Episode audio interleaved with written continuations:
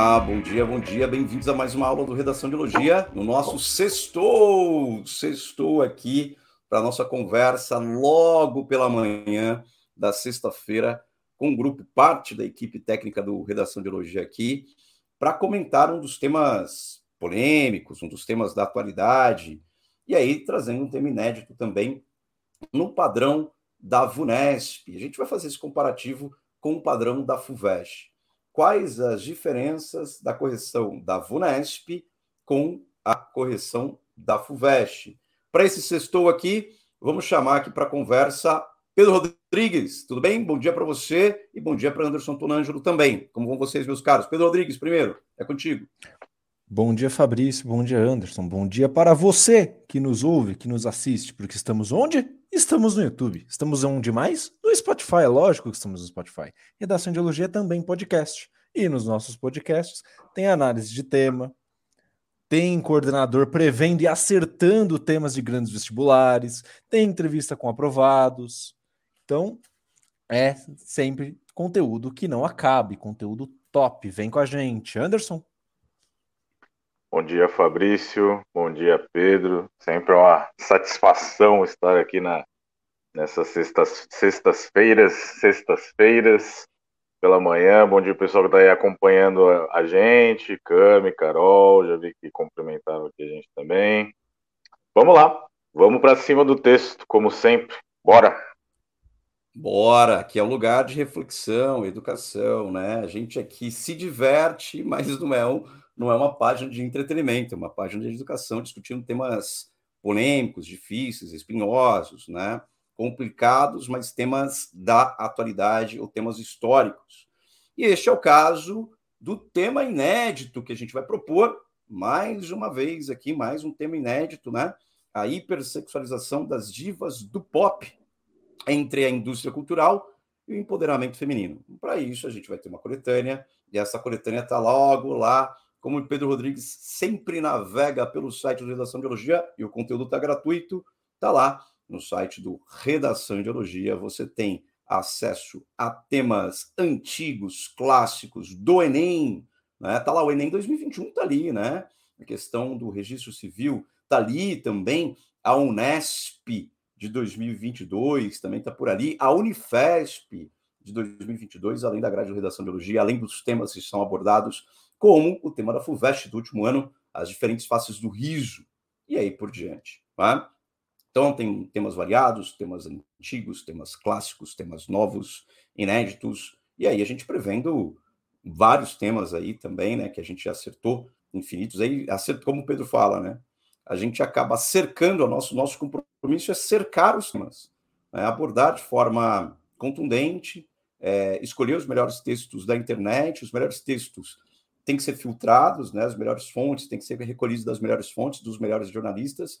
Não pode ter fake news. Redação não pode ter fake news. Eu acho que o grande antídoto contra fake news é a educação. E o melhor, e o melhor, né?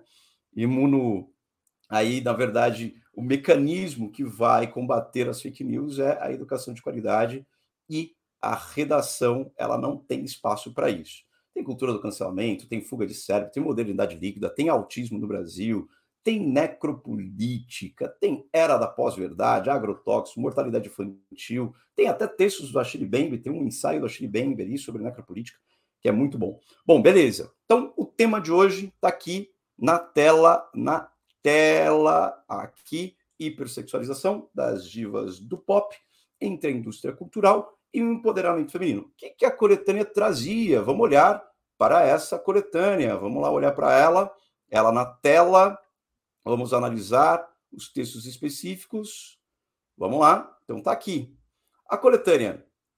É, primeira coisa que a gente tem que fazer, primeira coisa que a gente faz mesmo, gente, o que, que é? É pegar o, o, o, o caderno, a folha, né? a caneta ou lápis, marca texto aí. Você pode baixar essa coletânea em PDF, você pode imprimir ela, né? Está sempre aqui no link abaixo do YouTube, na aula do YouTube, também um link no Spotify, no seu podcast. Você imprime e aí você vai pegar e vai grifar o, o tema, né? As palavras-chave do tema. Vamos lá para isso. Acho que isso é muito importante. Quais são as palavras-chave do tema? né, Pedro Rodrigues? A gente vai lá embaixo, vamos pegar direitinho essas palavras-chave. Hipersexualização, acho que aqui é a palavra central que a gente tem que abordar. Grifa lá, hipersexualização. O que é isso aí, hipersexualização? Acende uma luzinha, né? Sexualização já é um processo né, de, de voltar, pelo menos, uma, uma, uma dinâmica em torno de uma, um aumento da atenção pela sexualidade, né?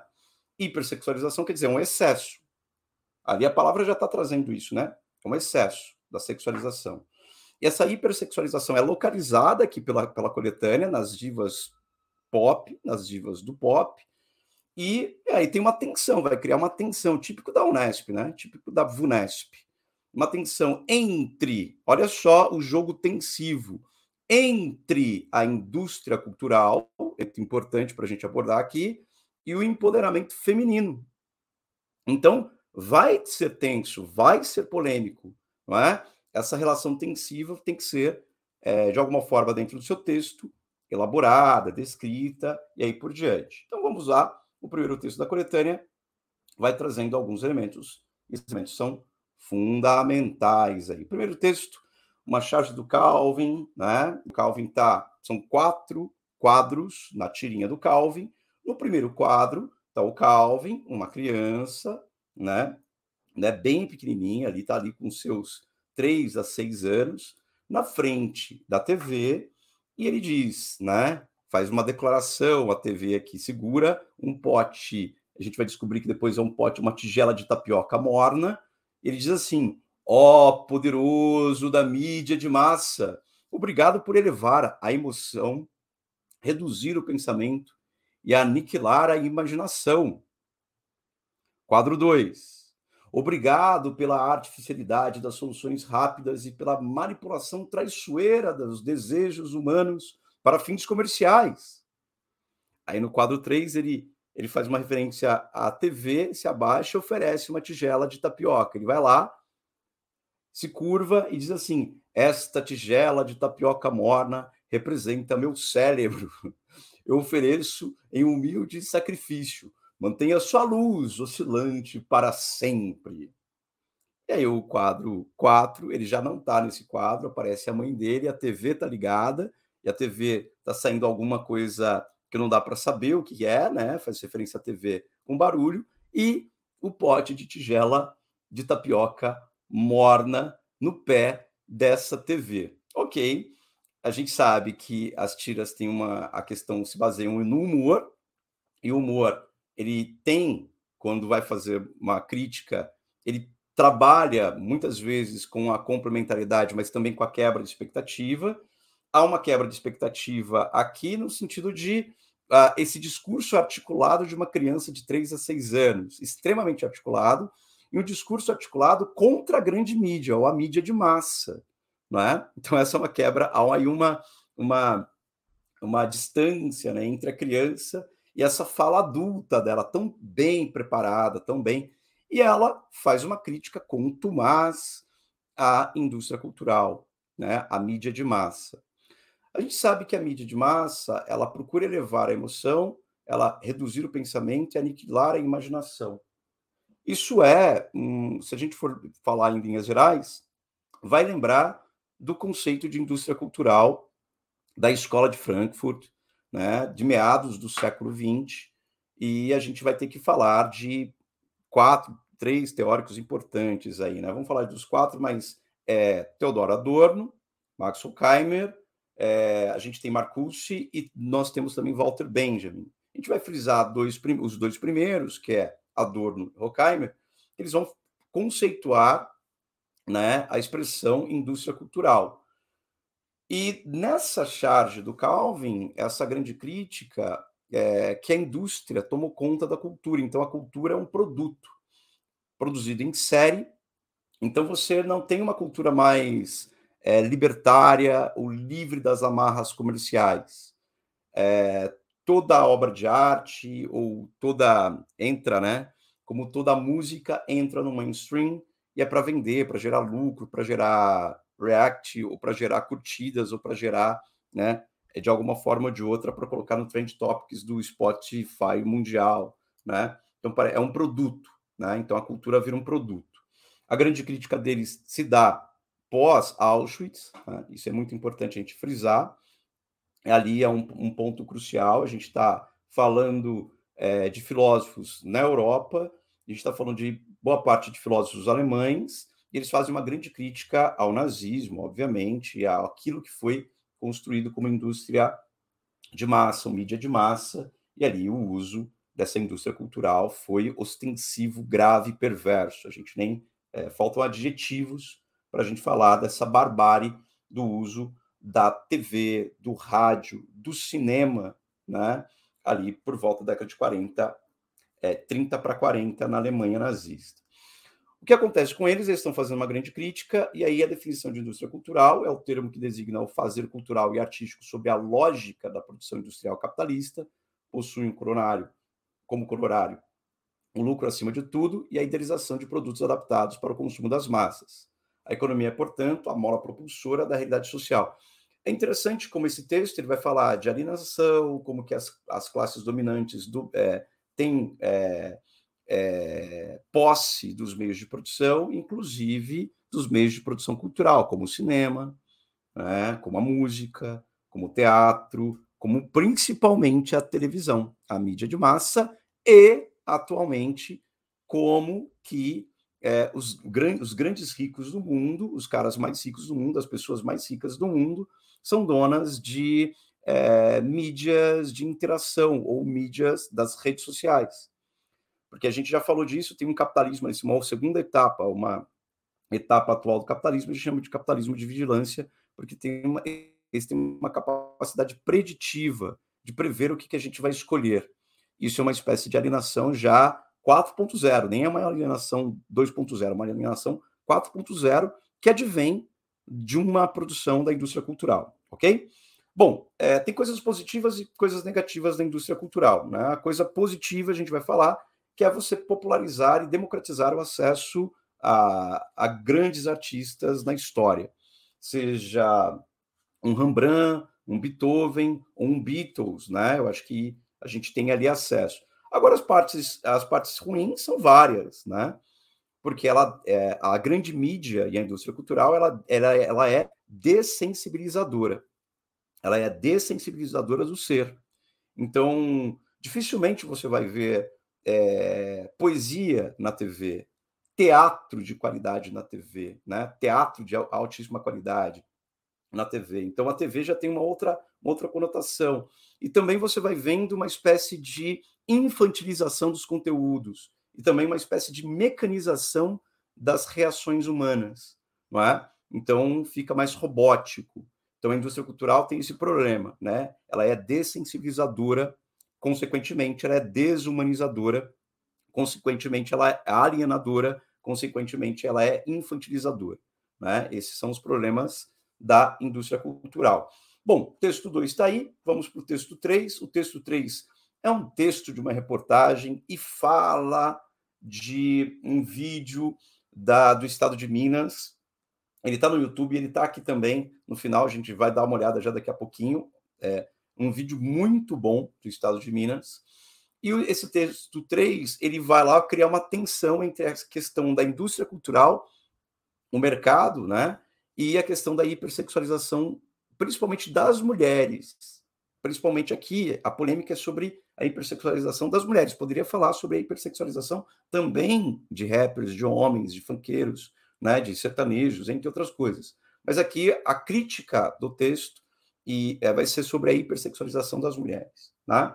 E aí tem lá uma ótima fala, contundente, bem construída, elaborada, estudada, da Carmen Carvalho, que ela faz parte de um grupo, né, faz parte da campanha pelos direitos humanos das mulheres, esse Women Declaration International, é, no Brasil e, e, tem, filiais, tem filiais, não, né? Tem outras salas aí, conversas pelo mundo. É um movimento global e diz esse primeiro texto, diz assim, ó, outra crítica que feministas fazem a, hiper, a essa hipersexualização das cantoras pop é que, é que ações defendidas como individuais cheias de autonomia e empoderamento por essas artistas, não passam de uma distorção proposital de mercado. Aqui já começa a tensão, né? Então, é, no, no, vídeo, é, eles vão usar exemplos da nossa atualidade e vão usar, por exemplo, a Anitta, né? Lembrando que o próprio nome Anitta, se vocês forem verificar, né, o nome da cantora é Larissa Machado, extremamente talentosa, né? Se a gente for pegar vídeos e observar, é um talento nato, né? Uma criança que cresceu cantando, né? Uma, uma mulher fantástica, né? Brasileira que faz muito sucesso pelo mundo e vive lacrando e fazendo textos que a gente vibra quando ela responde com aquele empoderamento no Twitter. Porém, aqui é sobre a, a, construção da hipersexualidade em cantoras pop, como a própria Anitta. Lembrando que Anitta, o nome da Anitta tem a ver, faz referência a uma questão literária e também de uma minissérie que fez muito sucesso na década de 90 no Brasil, que era uma minissérie que era uma espécie de Lolita brasileira. Quem fazia esse papel era a Mel Lisboa, uma atriz jovem, né, de olho claro, era uma e cabelos negros, né? É, e o papel dela era uma espécie de Lolita brasileira. Então, a, a minissérie se chamava Presença de Anitta. Né? Então, o nome Anitta, que escolhido pela Larissa Machado, já diz muito sobre uma construção de mercado, não é? que pode, que pode, que pode ser lido também pelo mercado da cultura da pedofilia. Depois a gente vai falar sobre isso para a gente adensar, ok? A gente vai logo é, colocar aqui. Bom, tem uma atenção, então. Será que a, as ações defendidas como individuais de cantoras como Anitta são cheias de autonomia e empoderamento? Será que isso, é, diz o texto, diz o texto, é uma distorção proposital do mercado? Interrogação. Bom, a Carmen Carvalho vai dizer o seguinte: o que a gente tem que lembrar é que essas atitudes não são individuais, tanto é que a gente vê divas pop fazendo isso ao redor do mundo, ao redor do mundo, não no Brasil só. Se tem tanta gente fazendo assim, capaz de não ser individual. E mesmo hoje, com teoricamente tudo o que alcançamos, a indústria pornográfica, audiovisual, midiática, são propriedades de homens. Homens com muito entendimento de mercado e muito dinheiro e que sentem a tendência desses, merc desses mercados e produzem as divas pop. Elas não são pessoas que se fazem sozinhas e não tem nada de meu corpo e minhas regras. É meu corpo, regras de meu produtor, diz Carmen Carvalho, pesquisadora e colaboradora da campanha pelos direitos humanos das mulheres, não é? Fala contundente, forte, dizendo: opa, peraí, tem um mercado produtor atrás, e não é o meu corpo e minhas regras, mas o meu corpo e as regras do produtor. Olha a crítica da Carmen Carvalho, não é? É, se vocês observarem, a letra é, que atingiu o, o top 1 mundial, quem produziu, quem escreveu aquela letra? Não é? Vão, vão ver, vão atrás, quem são os autores da letra envolver, né? Envolver, né? Que é a letra em espanhol ali da nossa querida cantora Anitta. É ela, uma das autoras, mas se você observar, são três outros homens que produzem aquela letra. Bom, vamos ali para adiante. Feminismo? Interrogação. Olha só, aqui há uma grande crítica, né? E aí, o vídeo está ali, o link do vídeo está ali embaixo. Um dos, um dos pontos mais controversos, olha a palavra, um dos pontos mais controversos dessa escalada, dessa polêmica, da exposição de, da nudez, da sexualização de cantoras, é o rótulo de que, que as acompanha, mulheres empoderadas. Pesquisa do site Asmina mostra que meninas de 12 a 20 anos no Brasil veem em artistas como Anitta e Luísa Sonza um símbolo do feminismo. Interessante isso, né? Depois dá uma clicada aí para você ver né, essa pesquisa. Isabela Forzani, administradora da página Recuse a Clicar, aponta o liberalismo como uma das principais questões que dissemina esse tipo de ideia na cultura, na nossa cultura. Todo problema, diz ela, abre aspas para Isabela Forzani abre aspas para ela. Todo problema começa com a ideia do liberalismo em si, que é a ideia de que o indivíduo sozinho pode alterar a própria realidade, como se não estivesse dentro de um contexto social. Quando você pensa em, em mulheres que estão em um mundo que vive com, ba com base no patriarcado, não importa o jeito que você pessoalmente lida com isso, afirma ela. O empoderamento vem do ganho do poder político, social e econômico à classe de mulheres. Aqui é interessante porque dá uma definição de empoderamento. Acho que a gente poderia grifar isso, né? O empoderamento vem do ganho de poder político, social e econômico à classe de mulheres. Isabela diz que o que torna a questão ainda mais problemática, é o que ela diz, é o fato dessas mulheres se re, re, é, desculpa, reivindicarem, né? É, acho que é reivindicarem feministas, né? É, abre ali uma aspas para ela. Se elas fizessem isso é, e parassem de se reivindicar as mais feministas do mundo, eu só diria que elas são influências ruins para as meninas e mulheres não estão na mesma situação que elas, né? Ou que ela. Porque a partir do momento que elas se reivindicam feministas e elas fazem isso, aí a coisa muda. Não é esse tipo de conduta que vai mudar a vida das mulheres, diz. Bom, se vocês quiserem, é, é a fala da Isa, né? Dessa Isabela. É ela colocando aqui, o site dela está disponível e ela baseia tudo isso numa, crítica ao liberalismo, né, esse liberalismo político que ou neoliberalismo que é, fala que o individual né, pode significar para o coletivo e ela está dizendo que não. A, a, luta tem que ser coletiva. O vídeo está na íntegra ali, é um vídeo extremamente bem produzido, né? É um vídeo bem produzido. Vamos, vamos assistir um pouquinho, vamos ver a Carmen Carvalho falar um pouquinho. Dá para dá ouvir, Pedro Rodrigues? Será que a gente consegue ouvir um pouco delas? Vamos ver.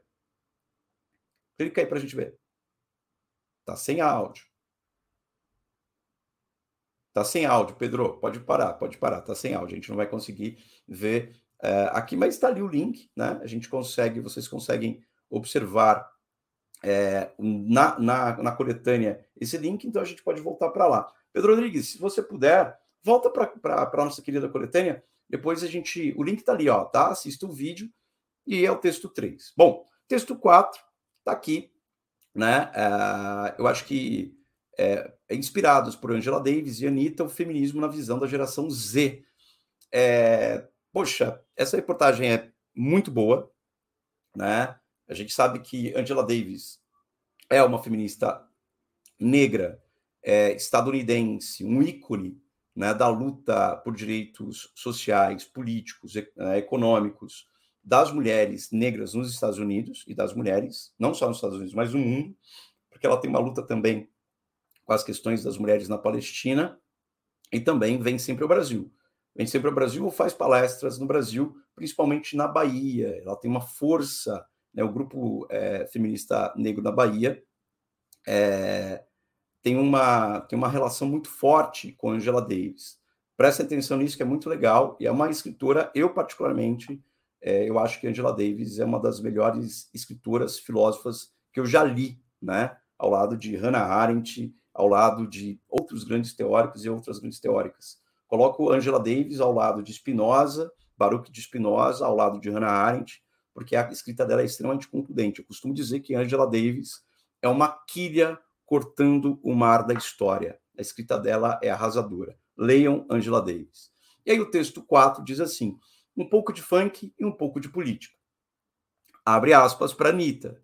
Vocês pensaram que eu não ia rebolar minha bunda hoje? Fecha aspas para Anitta. Para a geração Z, a icônica frase da cantora Anitta é um reflexo da liberdade que as mulheres devem ter sobre seus corpos. Abre aspas para uma é, menina de 17 anos, que é Kathleen Domingos, moradora de Leme, em São Paulo. A Kathleen diz o seguinte: ela faz com que outras mulheres se sintam fortes, poderosas, resistentes e autênticas. Não é? A reportagem está toda ali, a polêmica está lançada, e aí a gente daqui a pouco vai ler um texto analisando se esse texto consegue abordar os pontos centrais. Hipersexualização do quê? Das divas pop, entre o quê? Dois elementos importantes. A indústria cultural, que é essa indústria de massa, da mídia de massa, dessensibilizadora, né? Que produz o produto que a gente vai consumir, somos meros consumidores desse produto cultural. A música, os acordes são menores, né? São um número menor de acordes do que uma elaboração de acordes como acontece no jazz ou na música erudita ou no, no próprio na própria bossa nova, que tem um tempo sincopado, que a gente pode pensar isso, e o empoderamento feminino. Então, atenção, será que há empoderamento feminino mesmo? Ou a indústria cultural ela maqueia e deixa transparecer uma espécie de feminismo que os homens gostam, porque a indústria cultural é uma indústria majoritariamente patriarcal, masculina, ou essas mulheres estão quebrando esse paradigma. Polêmica, o vídeo é muito bom e a gente vai lá para as análises. Primeiro, a transição da conversa aqui. Vamos lá para o nosso Anderson Antonângelo, diretamente da cidade do Porto, em Portugal, meu caro. Coletânea, polêmicas. E aí, meu caro? Difícil, né? Difícil. O, a, a pergunta é. Essa, bom, enfim, é claro, a, a, a VUNESP, historicamente, é, provoca né, a gente a, a refletir sobre os extremos, claro. Não quer dizer que necessariamente precisamos escolher lado A ou lado B. Isso é muito importante né, para os candidatos, para os alunos terem em mente. Mas discutir o que, que se dá na, no, ali na, na, intersecção entre essas ideias, né? Como que como que funciona a complexidade da, da discussão? E é realmente, né?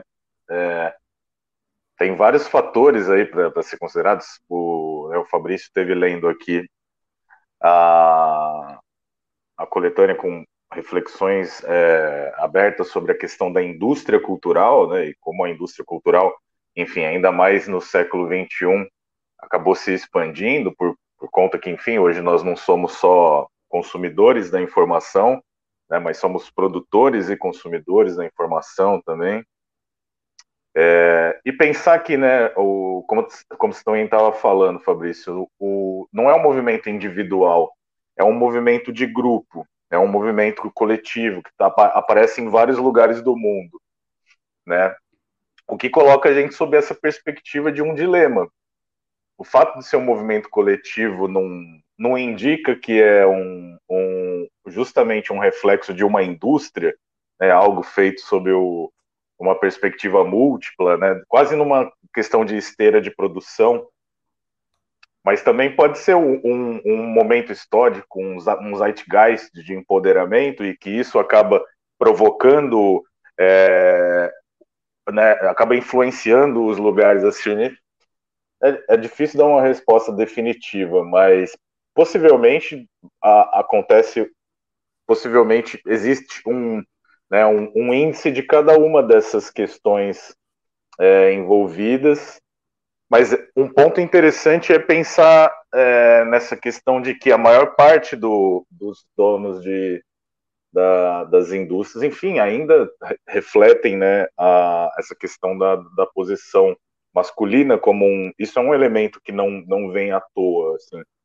Tava lembrando, estávamos falando aqui sobre a questão de sexualização, empoderamento, tocamos na questão de pornografia. Tava lembrando até que eu tava a lembrar, sou eu falando de maneira muito portuguesa aqui agora, né? Tá, mas estava lembrando que é, hoje em dia existe um ramo de indústrias dentro da, da, da de, de, empresas dentro da pornografia que são direcionadas para mulheres, né, sob a perspectiva de como a mulher gostaria de ver e são, né, é, tem supostamente tem como acionistas mulheres.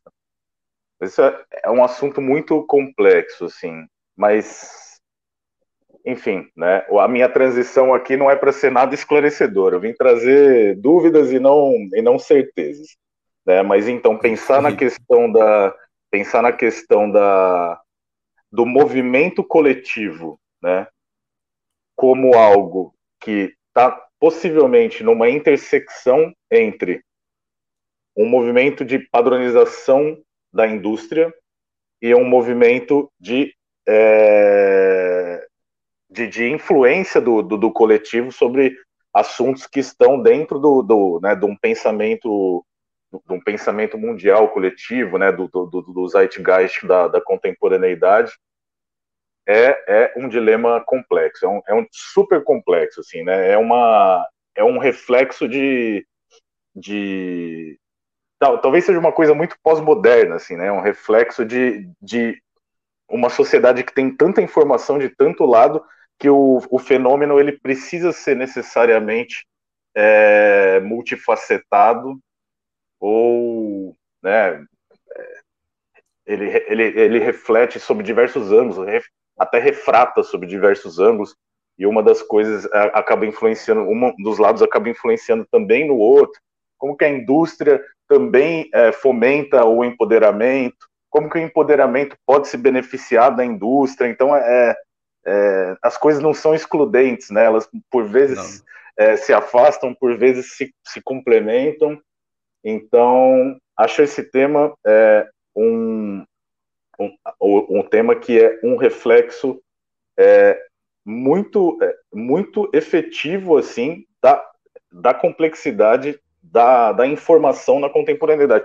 Enfim, estamos passando por essa revolução informacional, né? E isso faz com que todos os nossos valores, claro, eles, eles, é, é, eles sejam questionados sob essa perspectiva. São opostos, são complementares? Não sabemos. Enfim, é, achei a, a, o tema, a coletânea, assim, é, excelentes para discussão e um tema bem difícil, bem difícil de, de desenvolver e de se posicionar.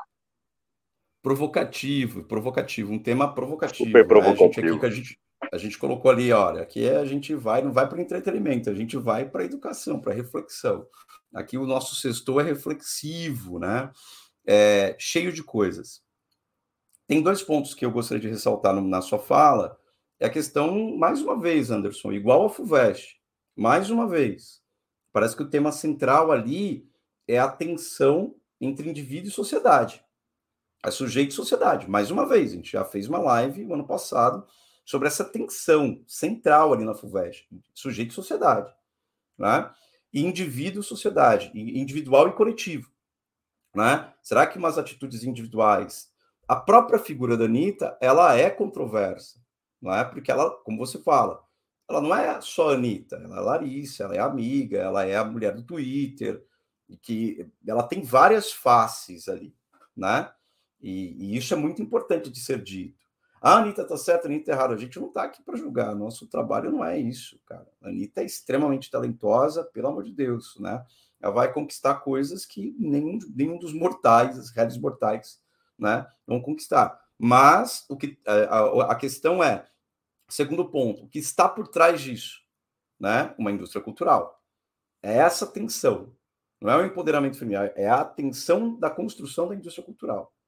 Como que isso historicamente foi construído, né? A partir da década de 50, depois da década de 60, muito mais na década de 80, com a presença da Madonna, década de 90, com a Camille Paglia e Madonna, presença de Anitta, né, na minissérie, e você vai ter, aí você vai pegar tia, a tiazinha do Caldeirão do Hulk, ou a feiticeira do, do, do, Caldeirão do Hulk, né, programas do Ratinho, entre outras coisas, Marcos Mion, entre outras coisas, e é uma mudança, né, de comportamento e como isso se radicaliza na hipersexualização a qual nós estamos observando. Ok, é, Pedro Rodrigues, é contigo. Camila 20 pergunta Prof, talvez poderíamos nos perguntar também quando a sexualização dos corpos em si se tornou um problema para a sociedade? Sim, eu acho que ali está o lugar, né? O quando, ótimo, Camila. Esse, esse quando ali, que é um advérbio de tempo, marcação de tempo, questionar-se quando isso acontece, como que isso se deu ao longo da história. O papel da igreja, nesse sentido, o papel da igreja católica e de outras igrejas, não é? na objetificação também do corpo feminino. A gente, se a gente for observar, Camila, do ponto de vista textual, você pode pegar um dos, o livro mais vendido na história da humanidade.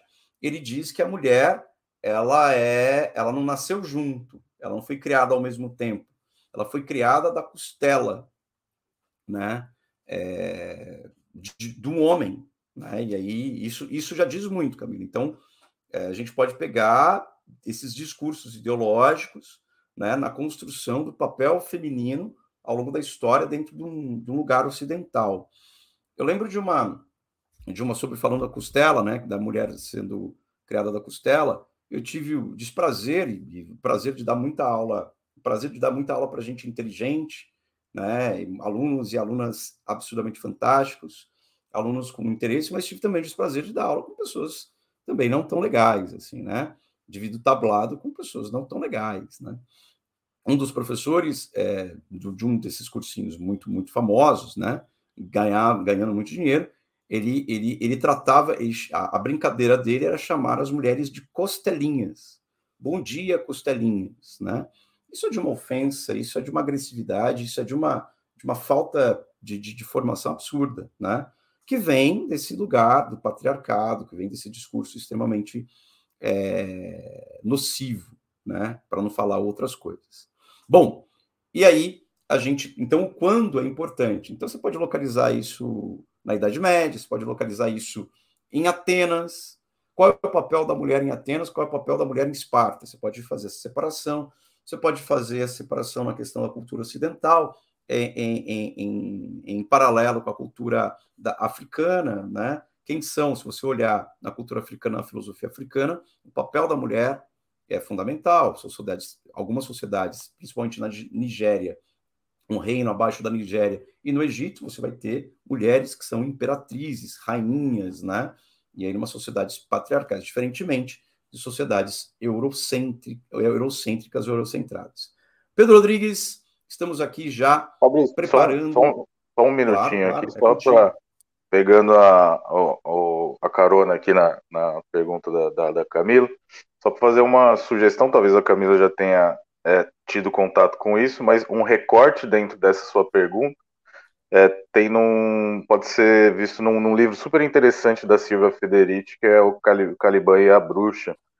Ela aborda essa questão principalmente a partir da passagem do feudalismo, claro, é um recorte histórico, há tantos períodos que não são abordados, mas acho esse bem interessante para pegar exatamente essa questão né, da, da, da como que a mulher é, se torna é, um elemento de objetificação e até de, enfim, até como um capital para o futuro. Então fica a sugestão, Silvia Federici, Caliban e a Bruxa.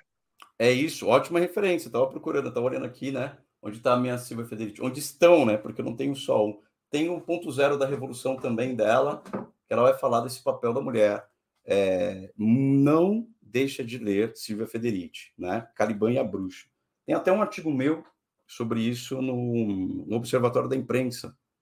Em 2019, escrevi sobre o Caliban e a Bruxa no Observatório da Imprensa. Dicas, assim, né?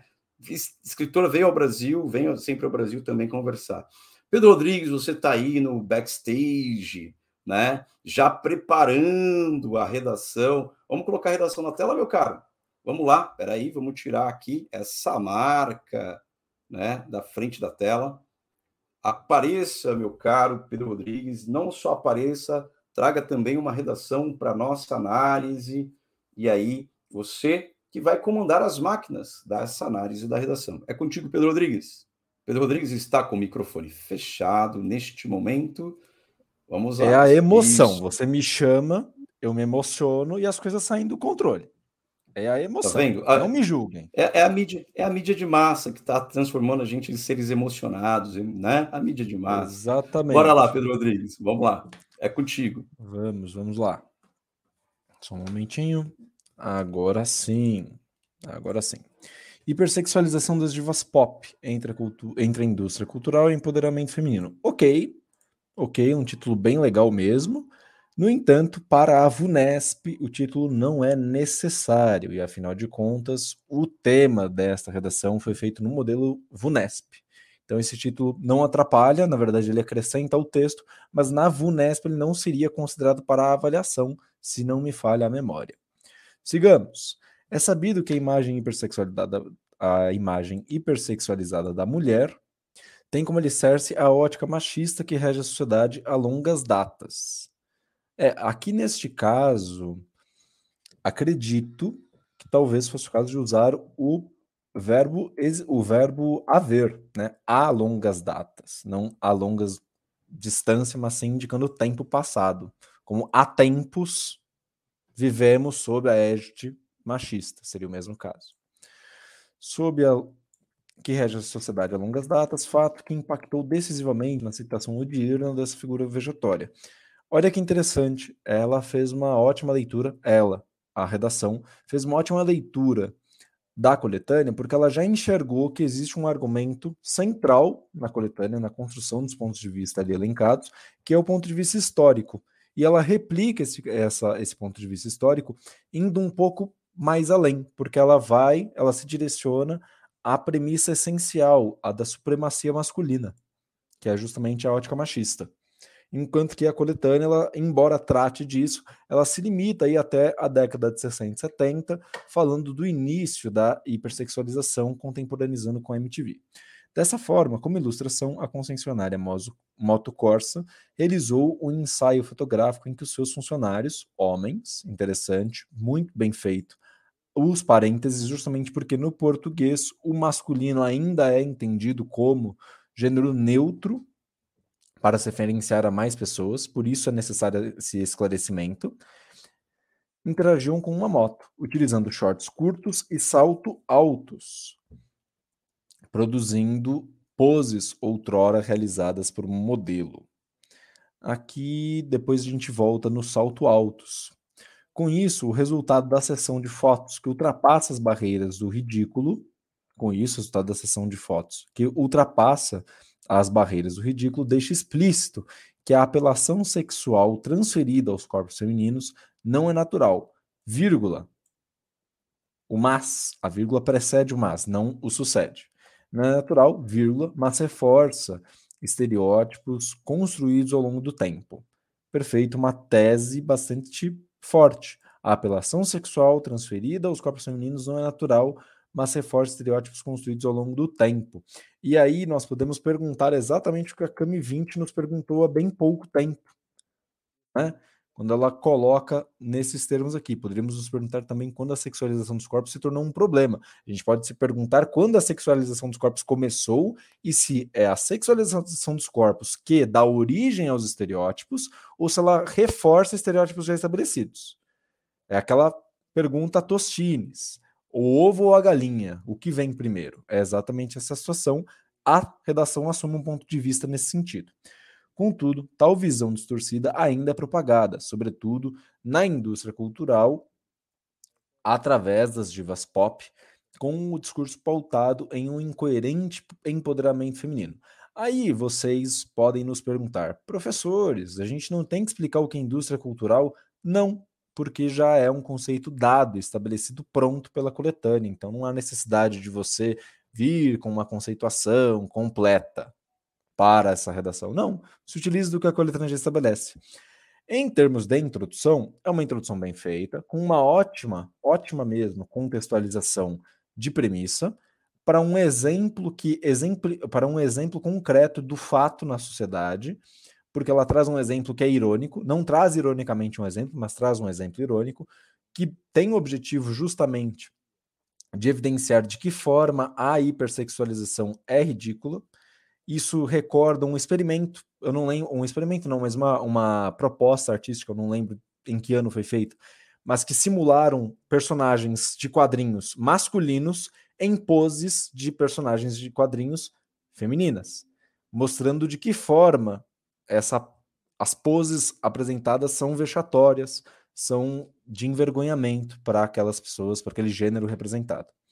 Em seguida, uma tese bastante forte: a apelação sexual transferida nos corpos femininos não é natural, mas reforça estereótipos construídos ao longo do tempo. Porém, tem um problema intrínseco já na tese, porque negação da naturalidade é uma coisa. Isso aqui diz: olha, a natureza, a origem, não é própria. Não é imanente. É emanente, é proposta. Só que quando ela diz refor mas reforça estereótipos, ela está propondo uma relação de substituição. Nessa relação de substituição, você teria de propor uma substituição de origens e não de origem-efeito. Então, não é natural, não se origina naturalmente, não se dá por si só. Beleza, negou a origem, mas reforça estereótipos, você está negando o efeito, não a outra não, não afirmando uma outra origem. Aqui é um problema de paralelismo e de coerência mesmo na apresentação da tese. Contudo, tal visão distorcida ainda é propagada, sobretudo na indústria cultural, através das divas pop com o discurso pautado. Aqui é uma afirmação do tema simplesmente. Anderson Antonângelo, comentários a esse primeiro parágrafo? É um primeiro parágrafo bom, apesar de tudo, não? Sim, tem algumas questões, como o Pedro colocou aqui, né, nessa, principalmente nessa última relação com o MAS, mas enfim, é um parágrafo que já traz um ótimo exemplo contemporâneo e tem posicionamento muito bem definido. Então, para o início de uma dissertação argumentativa, ok, iniciamos via de regra aqui com, com o pé direito, sem dúvida. Perfeito, perfeito. Então, seguimos ao próximo parágrafo. A princípio, um bom uso de conectivos. Lembrando, lembrando, lembrando, o Enem exige sim conectivos encabeçando cada parágrafo. A VUNESP e a FUVEST não colocam explicitamente essa exigência. Pode ser uma boa estratégia? Pode, como é. Vocês notam que nessa redação é e é bem feita, mas não é uma exigência desses vestibulares. A princípio, cabe destacar o papel estratégico da hipersexualização das celebridades na indústria cultural. Ok, papel estratégico da hipersexualização das celebridades. Notem que não é, ela não disse explicitamente divas pops, mas ela retomou por meio de um hiperônimo, um termo mais genérico, o que ela já tinha dito antes na frase anterior.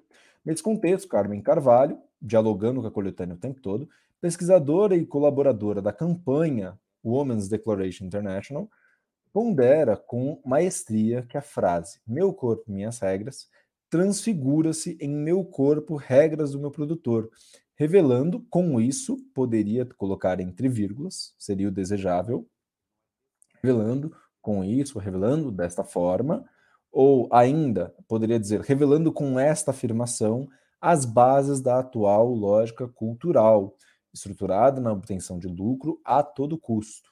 Perfeito. Uma análise cirúrgica do tema até aqui, vinculando a hipersexualização à indústria e, a, e vinculando essa indústria a que a hipersexualização está vinculada à lógica capitalista liberal, que não só a Carmen Carvalho, mas a outra pesquisadora citada na coletânea também aborda. Assim, observa-se que os detentores do capital, então os tais homens donos das indústrias, que moldam a indústria cultural, em especial musical e cinematográfica. Bom recorte, e esse recorte é particularmente interessante porque a Madonna foi uma celebridade, é uma celebridade musical, mas também cinematográfica, tendo participação em filmes. Muito curioso, é muito curioso que a redação tenha abordado isso também, não diretamente, evidentemente, mas tenha tido essa, esse refinamento mantém seus ganhos exponenciais em detrimento das figuras femininas. Poderia haver o plural. Introdução bastante interessante. Aliás, introdução bastante interessante, não, perdão. É emoção, gente, é emoção. Primeiro parágrafo de desenvolvimento muito interessante, bem pertinente. Anderson Tonângelo, o que mais podemos falar deste parágrafo? É, aqui só, se eu não me engano, acho que no, no final o, o em detrimento de aqui não está exatamente é, no seu lugar, assim, né? Mantém os seus ganhos exponenciais.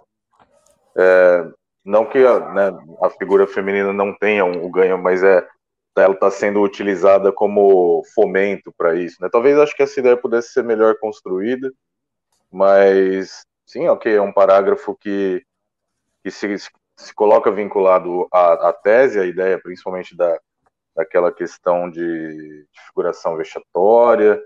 Então, ok, me parece um parágrafo bem construído, principalmente para uma prova da VUNESP, né, que valoriza muito a questão de organização e vínculo entre as partes do texto. Acho, tirando esse ponto no final aqui, acho que é um parágrafo que, que cumpre a sua função.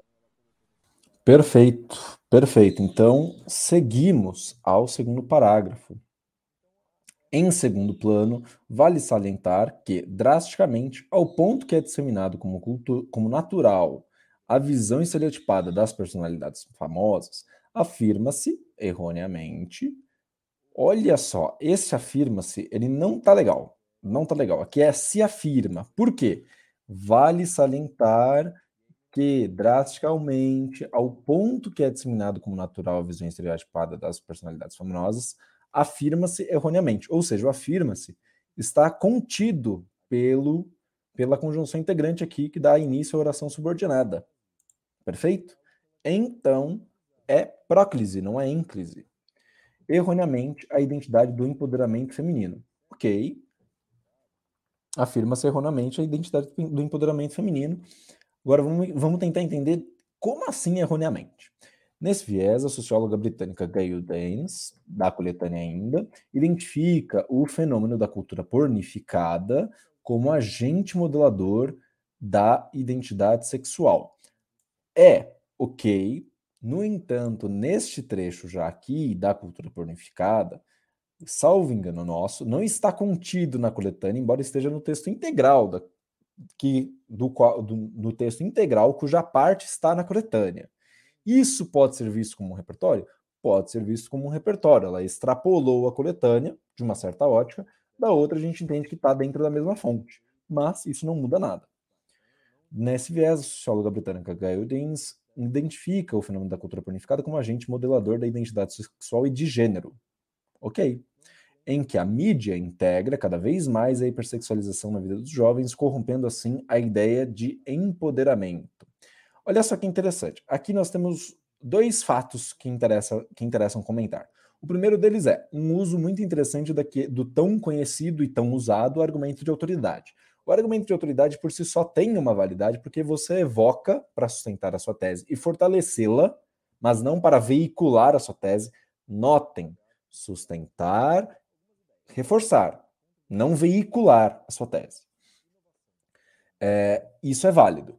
No entanto, observem que essa afirmação da Gail Dennis, com toda a sua validade de especialista, poderia estar concretamente exemplificada para dar o quê? Um pouco mais de rigor à afirmação, um pouco mais de contextualidade à afirmação, tornando mais palpável a tese defendida no parágrafo, que não é auto-evidente, mesmo no real, mesmo a partir das falas, a partir da ponderação de uma especialista no assunto seria interessante colocar um exemplo de como a mídia integra cada vez mais a personalização na vida dos jovens, corrompendo a ideia de empoderamento.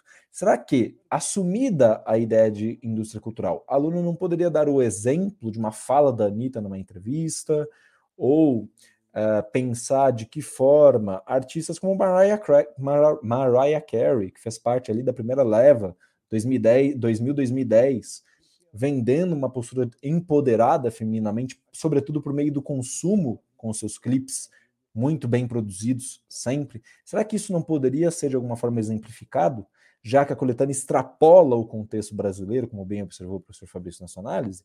Acho que seria um caminho interessante. Seguimos. Portanto, como consequência desse ambiente hostilizado, obtém-se, e aqui é próclise também, porque o como consequência tem função adverbial e não tem vírgula. Se ela dissesse, portanto, como consequência desse ambiente hostilizado, vírgula, aí sim a ênclise. O amadurecimento precoce da população pueril. Tá, e como? Isso também não é auto-evidente. Na verdade, poderia estar ali bem fundamentado. Como assim obtém-se o autoamadurecimento? Como é que se verifica esse amadurecimento precoce?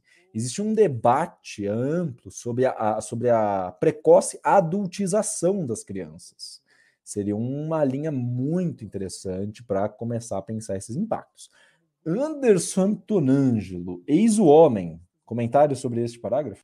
Aqui eu assino embaixo todos os comentários aí do, do Pedro. Realmente, o, num parágrafo né, em que parte do, da, da ideia central do tópico frasal é nós temos uma palavra como erroneamente. Falar de erro, de certo e errado, isso traz muita responsabilidade para o argumento é possível ser desenvolvido, claro, mas é, um, é uma linha bastante contundente, né? E trazer simplesmente o argumento de autoridade sem a exemplificação para uma linha contemporânea, isso deixa o, o, argumento não inválido, obviamente não, mas ele deixa o argumento um pouco fragilizado, né? E sim, também o tema do amadurecimento precoce é algo que pode ser desenvolvido, mesmo porque né, ele, ele se conecta muito a vários aspectos desse tema, então tem como a gente reforçar, blindar um pouco mais esse parágrafo aqui. Perfeito, perfeito. Sigamos adiante ao último parágrafo e considerações finais. Em suma, entende-se, e aqui sim a ênclise se impõe, afinal, em suma, ele indica um posicionamento do, do, da redatora, do redator, e resumirá o que aconteceu, o que foi dito até então, isolado por vírgula. Entende-se que a indústria cultural por meio da exploração apelativa das dívidas pop, faltou a vírgula aqui, de modo egoísta, tem criado um conceito e o tem sobrou. Por que, que sobrou? Porque ele está no plural e a indústria cultural é o sujeito. Um conceito equivocado de empoderamento feminino. Tem criado um conceito equivocado de empoderamento feminino, e com isso, aqui a vírgula é possível muito provavelmente seria necessária, porque o com isso o, é uma expressão que indica a causa, a causa é o isso, e isso que o conceito equivocado de empoderamento feminino que tem sido criado, por isso e com isso, criando uma atmosfera ilusória, autor conectivo, ilusória poder e autonomia, talvez uma atmosfera ilusória de poder e de autonomia, ou de poder e autonomia, tomando poder e autonomia como sinônimos, para os que consomem esses produtos de manipulação. E aqui podemos ir para generalizações interessantes, mas que não é o caso, porque será que nem que todo produto não é um produto de manipulação? E como dito antes, voltando a um detalhe que não pôde ser corrigido no momento, saltos altos e não salto alto simplesmente. Embora não esteja ifenizado, embora não esteja fem, é, ifenizado, é um caso claro, é um caso claro em que substantivo e adjetivo compõem, compõem uma noção única. Isso é bem claro. Afinal de contas, falamos salto alto, saltos altos. Por isso, saltos altos, conforme o que diz, o que nos conta a gramática normativa. Essa é a correção final em termos de linguagem, que não pode ser feita no momento por dúvidas. Dúvidas, dúvidas, quantas dúvidas? Fabrício César de Oliveira, Anderson Tonângelo. Que nota daríamos, que nota daremos para esta redação? Soube que o Redação de Elogia tem uma grade própria, mas eu também sei que a VUNESP tem uma grade própria. Como é que ficam as notas nessas grades aí? São duas grades, são duas grades importantes, né? O Redação de Elogia, quando você pega a grade de Redação de Elogia, você vai sempre ver que a grade ela tem um peso, uma mão um pouco mais pesada, ela vai cobrar de você. Então, é, se você quiser saber o, a nota que a VUNESP daria, coloca um, um ponto a mais, né? É, então, se tirar o 8 na graduação de Elogia, coloca ali entre 8, 8,5 e 9, né? Então, seriam essas notas. A graduação de Elogia está ali no site, Pedro já está colocando os critérios de 0 a 10, e aí tudo descrito para vocês. Baixem essa grade para vocês, está tudo gratuito, está tudo explicitado, tá? E aí podem comentar. Pedro, algumas, Uma... alguns comentários. Desculpa, claro. perdão, pode falar, meu caro. Eu só ia comentar aqui, antes de você, Fabrício, perdão, o, a Carol. Carol fez uma pergunta aqui de deveras pertinente. Professor, repetir o repertório da coletânea não seria algo negativo? Pois é, Carol, pois é. Mais ou menos. É ca casos e casos, casos e casos. Vamos, vamos por Nesse partes, caso, Pedro, eu vou, ter, vou até dar, eu vou dar o teu exemplo. Neste então, caso, fechou. Carol, neste caso, Carol, seria algo positivo que ela repetisse, é, de, dependendo do repertório. E, dependendo, ela repetisse é, o exemplo dado no primeiro parágrafo, né? que ela fala de, da posição dos homens numa, numa, num ensaio fotográfico do ridículo ali, é? para mostrar como que é, a imagem da mulher é explorada. Por que, que eu vou falar isso? Porque no terceiro parágrafo, no parágrafo que é o D2, o desenvolvimento 2, ela fala da questão estereotipada, mas lá no parágrafo 1 ela fala de figuração vexatória. Olha só, o que é uma figuração vexatória, né? Situação vexatória, situação ridícula e tal.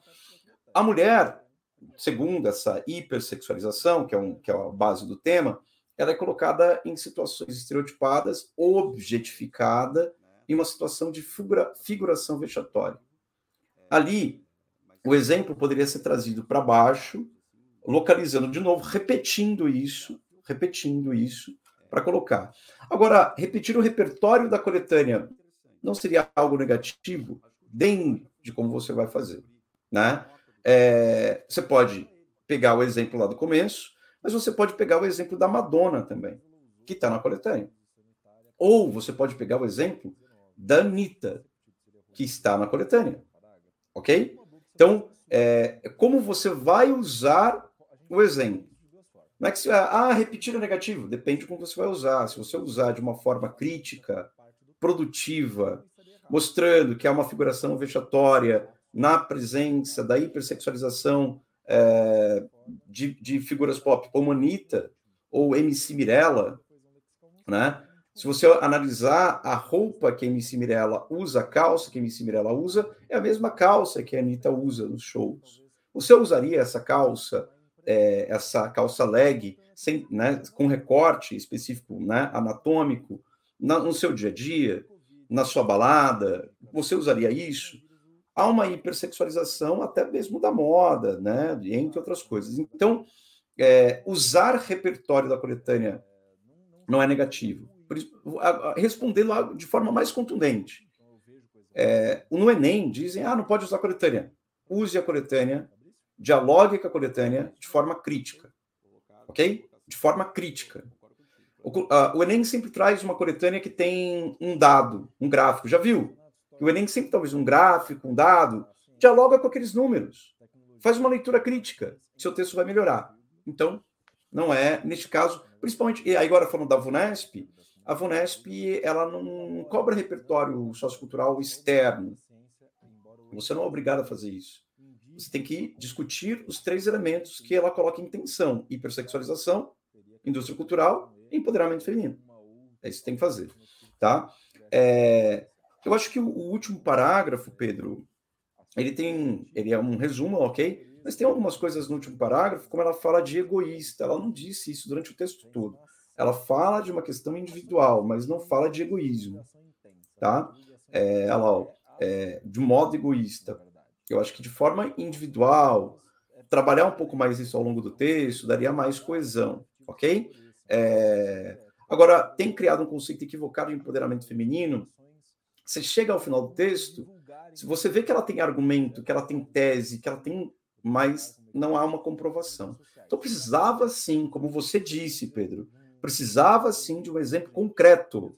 Eu usaria o exemplo ou do primeiro parágrafo ou o exemplo da coletânea da Anitta. Né? Você pode usar outro, você pode usar MC Mirella, você pode ir para. Mas usaria para falar dessa coisa da cultura pornificada. Eu preciso de uma concretude para entender isso, como que há um equívoco. E aí eu não chego nesse nesse, nesse equívoco do empoderamento feminino. Eu não consigo chegar como leitor, como leitor, tá? É, mas é um texto muito bom. Vai ser nota alta, vai ser nota alta, mas não nota máxima. Só para detalhar, nota do Redação de Elogia na nossa grade, pelos nossos critérios, desenvolvimento do tema, coerência organização argumentativa e linguagem, ou conteúdo, estrutura e linguagem. Conteúdo, 3. Coerência, organização argumentativa, estrutura. 2,5 para 2, dependerá como o corretor vai interpretar esses problemas de coesão e coerência que a gente apontou ao longo da correção. E linguagem, 2,5 é uma nota até que bastante justa para esse texto. Não são tão chamativos, mas não podem ser ignorados e dá uma nota máxima em linguagem.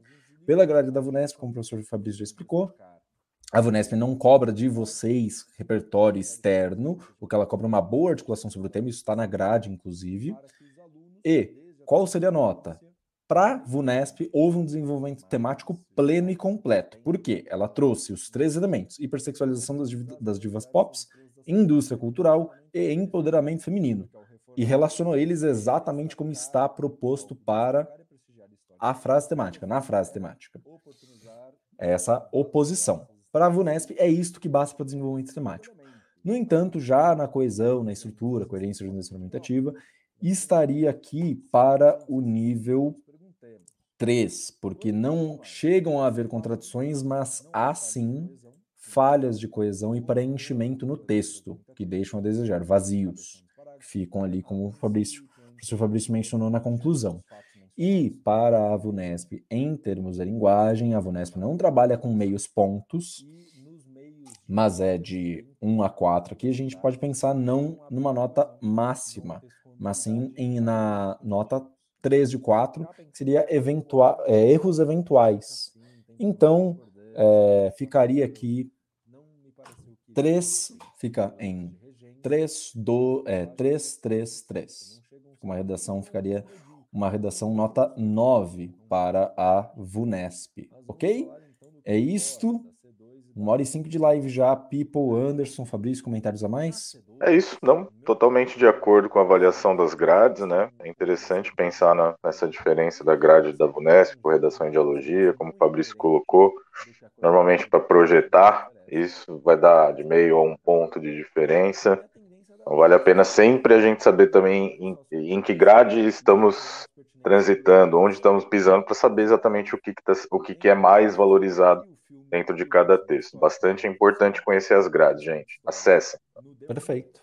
Olha o Caliban e a Para Bruxa. finalizar, olha o Caliban e a Bruxa aqui, Camille. Ó, esse livro maravilhoso aqui, ó. Silvia Federici, Caliban e a Bruxa. É uma referência metafórica. Caliban é um personagem da última peça de William Shakespeare, tá? É, é justamente o colonizado, e a resposta dele é interessantíssima. E a bruxa é a mãe do Caliban, e como era tratada nessa obra de Shakespeare como uma, uma metáfora, como a mulher é tratada desde o Renascimento, e como bruxa, entre outras coisas, e que vale muito a pena. Caliban e a Bruxa, Mulheres, Corpo e Acumulação Primitiva, Silvia Federici. Agora, o livro, um dos mais contundentes, O Ponto Zero da Revolução, Silvia Federici. Por favor, leitura obrigatória né, nos nossos tempos. Gente, agradeço demais o diálogo. Pedro Rodrigues, comandando as máquinas, é sempre um prazer. Anderson Tonângelo, obrigado pela conversa, sempre pela troca, essa troca de qualidade, comentários precisos. Nos vemos na próxima live, no próximo podcast. Até mais, gente. Fomos. Tchau, tchau. Tchau, tchau.